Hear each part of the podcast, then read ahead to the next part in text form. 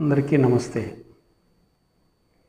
ఈరోజు కథా చర్చల్లో భాగంగా మనం అనుకున్న విధంగా శ్రీ సత్యం శంకరమంచి రచించిన అమరావతి కథల్లోంచి రెండు గంగలు అనే కథ ఇప్పుడు మీకు చదివి వినిపిస్తాను.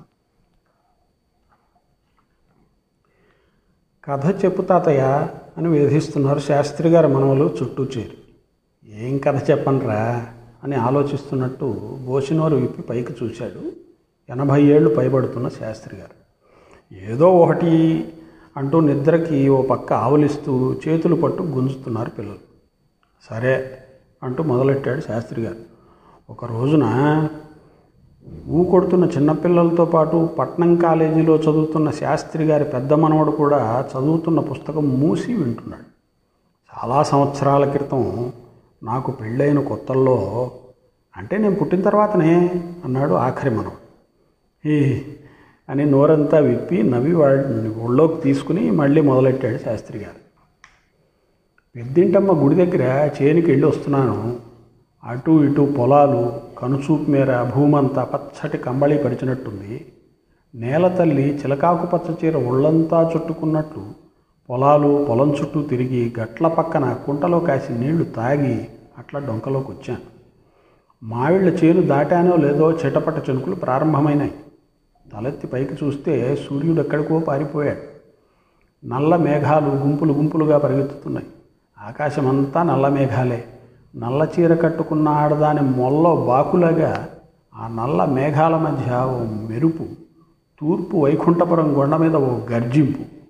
వాన పెద్దదైంది వలవలా కురుస్తోంది వాన జలజలా కురుస్తోంది వాన. నేనేమో గొడుగు తెచ్చుకోకపోతిని. పూర్తిగా తడిసిపోయాను అయినా గొడుగులు గోనెగుడ్డలు ఏమిటి? అల్లంత ఆకాశికంగా పని కట్టుకొచ్చి ఈ నేల తల్లిని చల్లగా కౌగిలించుకుంటుంటే ఈ మనిషి అన్నవాడేవాడు గొడుగు అడ్డం పెట్టుకోవడానికి? ఉన్నట్టుండి మబ్బులు పెద్ద పెట్టున ఉరిమే.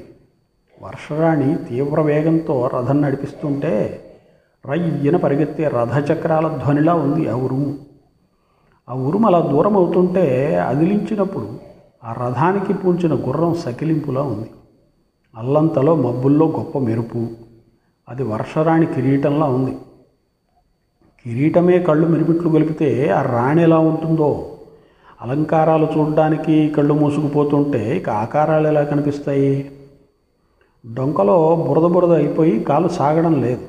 చెప్పులు విడిచి చేతపట్టాను వరవరే అప్పుడు అనిపించిందిరా. గంగమ్మ ఈ భూమిని అంతటినీ చల్లబరుస్తుంటే నేను చల్లబడక ఈ పాత చెప్పులు అడ్డం పెట్టుకున్నానా అని. ఇప్పుడు వర్షం నా మీద కురుస్తోంది. నాలోంచి కురుస్తోంది. జల్లు జల్లుగా కురుస్తోంది. భళ్ళు భళ్ళును కురుస్తోంది. వర్షపు చల్లదనం శిరస్సు నుండి పాదాల దాకా పాకి శరీరంలోని సర్వాణువుల్ని కడిగేస్తోంది. ఆ చల్లదనం నర నరాల్లోకి పరుగులెత్తి వెచ్చగా ఉంది. అది ఎన్ని స్నానాల పెట్టు ఎన్ని మునకలు దానికి దీటు వర్షం అంతా నా మీదే పడాలనిపించింది.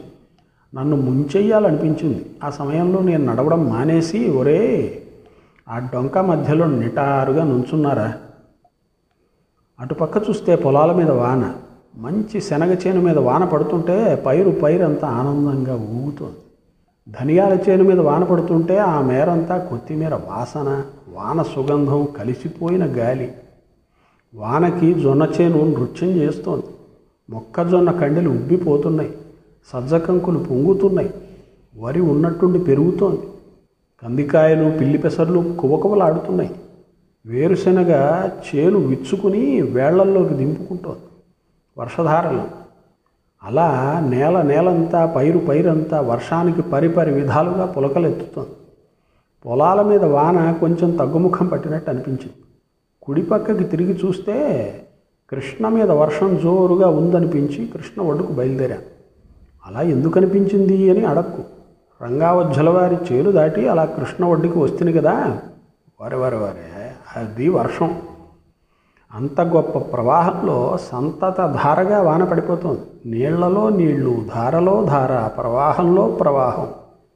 వాన చెనుకులు కృష్ణలో పడుతుంటే పెద్దక్క ప్రేమగా హత్తుకుంటే ఒళ్ళు జందరించినట్టు ఆ ప్రవాహం మీద ఓ జలధరింపు ఓ పులకరింపు సిగ్గుతో నవ్వినప్పుడు బుగ్గ మీద సొట్టలా చినుకు పడ్డ చోట చిన్న గుంట అంతలో ఆ గుంట మాయం. మళ్ళీ చినుకు మళ్ళీ గుంట మళ్ళీ మళ్ళీ చినుకులు. అంతలో మాయమై మళ్ళీ మళ్ళీ గుంటలు కృష్ణంతా చినుకులు కృష్ణంతా పులకరింతలు. ఇసుక మీద చినుకులు కసకస చినుకులు రేణు రేణువుకి చినుకులు విసవిస సరసర చినుకులు రివుముని రయ్యిమని చినుకులు ఊపులా చినుకులు తాపులా చినుకులు చళ్ళుమని పెళ్ళుమని దభిల్లుమని పెఠిల్లుమని చినుకులు చినుకులు కృష్ణ నిండా ఇసక నిండా నేల నిండా చినుకులు చినుకులు. రెండు గంగలు కలిసిపోయినట్టు. నింగి నేల ఒకటే అన్నట్టు. ఈ జగత్తులో నీళ్ళు తప్ప ఇంకేమీ లేనట్టు. అన్నిటికీ నీళ్ళే ఆధారం అన్నట్టు. వాన వర్షం గంగమ్మ కృష్ణమ్మ సంద్రం. అదేదో దానికి నువ్వే పేరైనా పెట్టుకో. అలా ఆ అఖండ జలప్రపంచం మధ్య మతిపోయి నుంచున్నానా? పడవవాళ్ళు నలుగురు ఐదుగురు వచ్చి శాస్త్రులు గారు ఏడున్నారేటి? అన్నారు. అప్పుడు ఈ లోకంలో పడి నేను ఇక్కడే ఉంటానంటే ఇదేమన్నా మతి భ్రమణమేమో అనుకుంటారేమోనని వాళ్ళ వెంట ఊళ్ళోకి వచ్చాను. వర్షం ఆగిపోయిందని చెప్పక తాతయ్య అన్నాడు కాలేజీలో చదువుతున్న మనవడు. అప్పటికి మిగతా మనవలు నిద్రపోయారు. లేదురా ఇంకా కురుస్తోంది. ఆగకుండా కురుస్తోంది. ఇల్లు దగ్గర పడుతున్న కొద్దీ కంగారు ఎక్కువైంది.